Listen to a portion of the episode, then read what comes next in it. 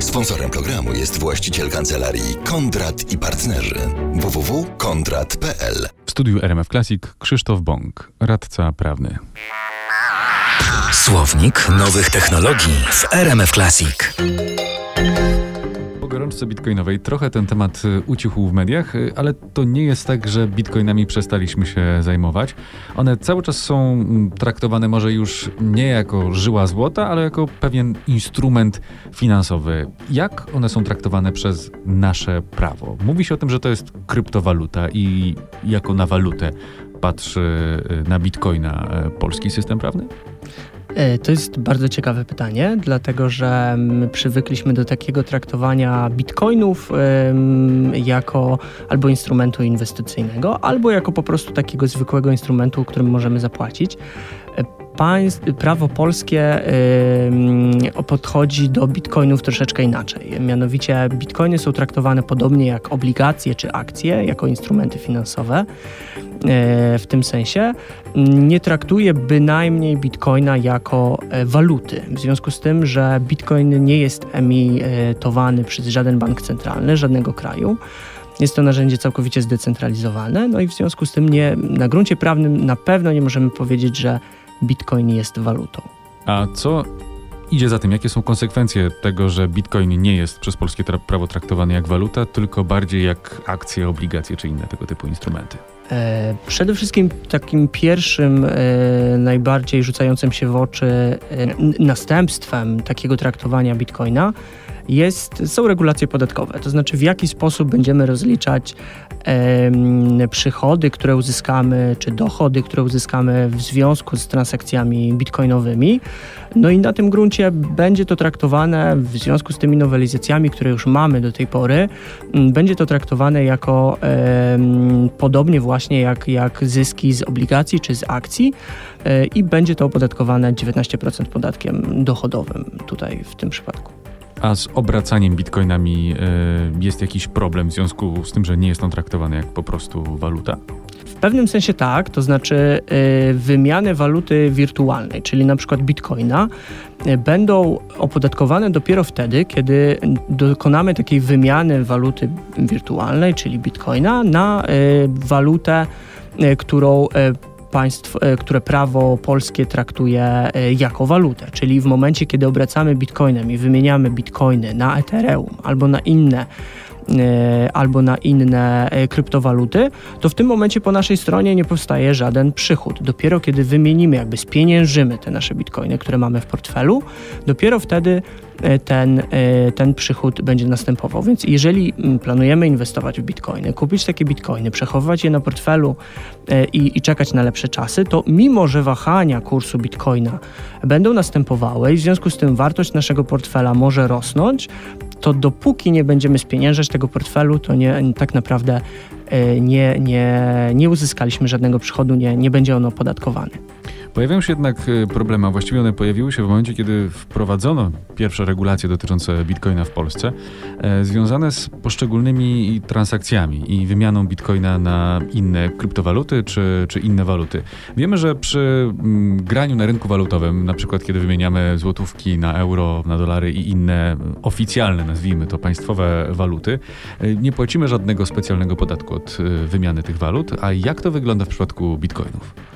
E, w przypadku bitcoinów aktualnie po nowelizacji, która weszła w 2019 roku, w zeznaniu podatkowym rocznym e, końcowym będziemy musieli wykazać wszystkie transakcje, których dokonaliśmy e, takim bitcoinem. Co biorąc pod uwagę, że wiele osób, które korzysta z bitcoinów, korzysta jednocześnie z algorytmów, tak, żeby jak najlepiej wykorzystać te różnice kursowe, które wy występują, no takie wszystkie transakcje niestety będą musiały być udokumentowane. Natomiast jednocześnie wszystkie całą stratę, którą poniesiemy w związku z takimi transakcjami, czyli tam, gdzie po prostu stracimy na jakiejś transakcji e, i ostatecznie będziemy mieli mniej środków niż mieliśmy początkowo, będziemy mogli wykazywać jako, jako stratę. A jak to jest y, z płaceniem podatku od każdej transakcji? To była też głośna sprawa, że każdy będzie musiał y, odprowadzać podatek od każdej poszczególnej transakcji, co biorąc pod uwagę korzystanie z tych algorytmów, o których Pan wspomniał i liczbę czasami kilkudziesięciu y, takich transakcji dziennie, to na koniec roku może się okazać, że tak naprawdę mimo, że powinniśmy zyskać na tych wszystkich transakcjach, to jednak na nich stracimy, bo miał być tam wprowadzony jakiś podatek. On obowiązuje czy nie? Jak ta sytuacja została rozstrzygnięta?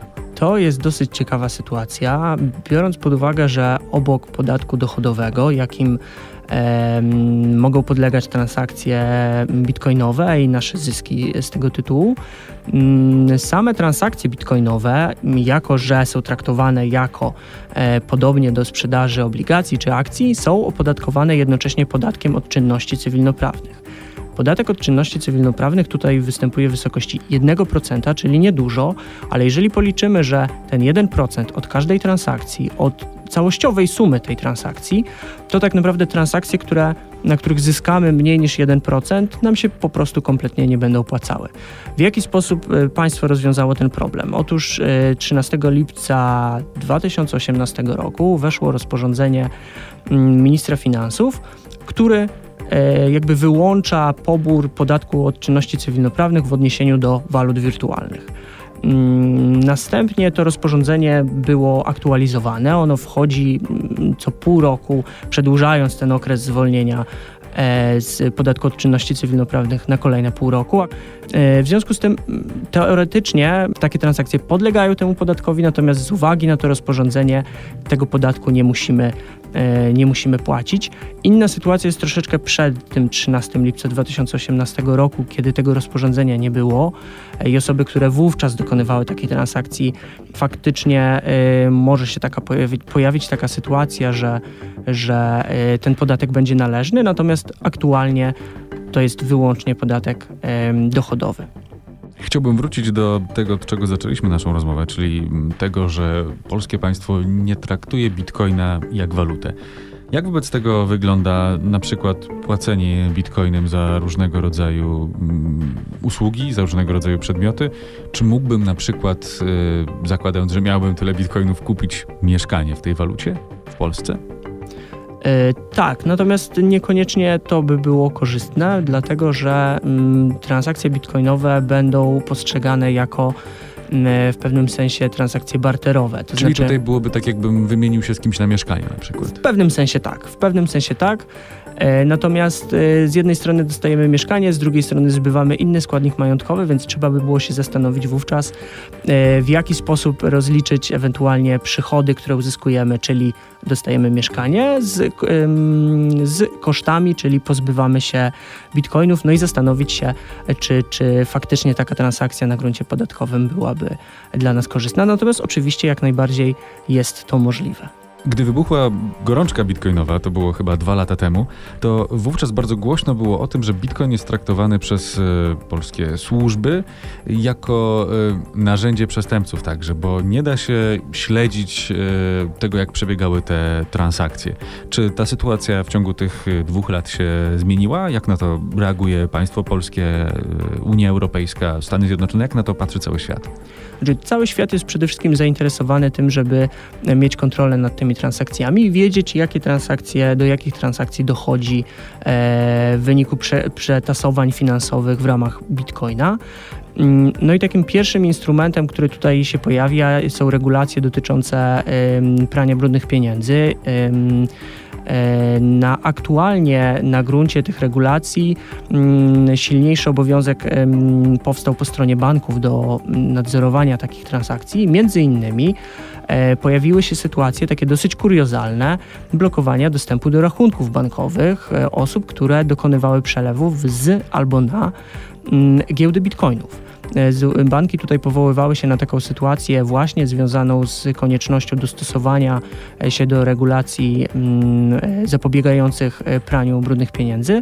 Natomiast pozostaje pytanie, jakby jak głęboko tutaj dalej będzie ten kierunek szedł. Chodzi w życie dyrektywa mm, Unii Europejskiej dotycząca prania brudnych pieniędzy, najnowsza. To jest bardzo ciekawe zjawisko i faktycznie być może w przyszłości e, będzie mocniej e, położony nacisk na nadzorowanie transakcji, do których dochodzi w wyniku e, sprzedaży i kupna bitcoinów. Czyli jedna z tych cech, dla których ludzie używają w tej chwili bitcoina, dlatego że transakcje są anonimowe, przestanie mieć sens. Pytanie, czy przestanie mieć sens całkowicie, to znaczy, czy państwo będzie miało takie instrumenty, przy pomocy których będzie w stanie wymusić na tym całkowicie zde- zdecentralizowanym systemie e, bitcoinowym do mm, kontroli całości tych transakcji. Podejrzewam, że kontrola będzie następowała na etapie spieniężania portfeli, to znaczy w momencie, kiedy będziemy mieli osoby, które wypłacają z tych giełd czy ze swoich portfeli określone środki finansowe już w walucie realnej, to wówczas będzie dochodzić do jakiejś tam weryfikacji e, tych transferów, skąd te środki się wzięły. To był Słownik Nowych Technologii, a więcej na ten temat znajdziecie w podcaście na rmfclassic.pl. Sponsorem programu jest właściciel kancelarii Kondrat i Partnerzy. www.kondrat.pl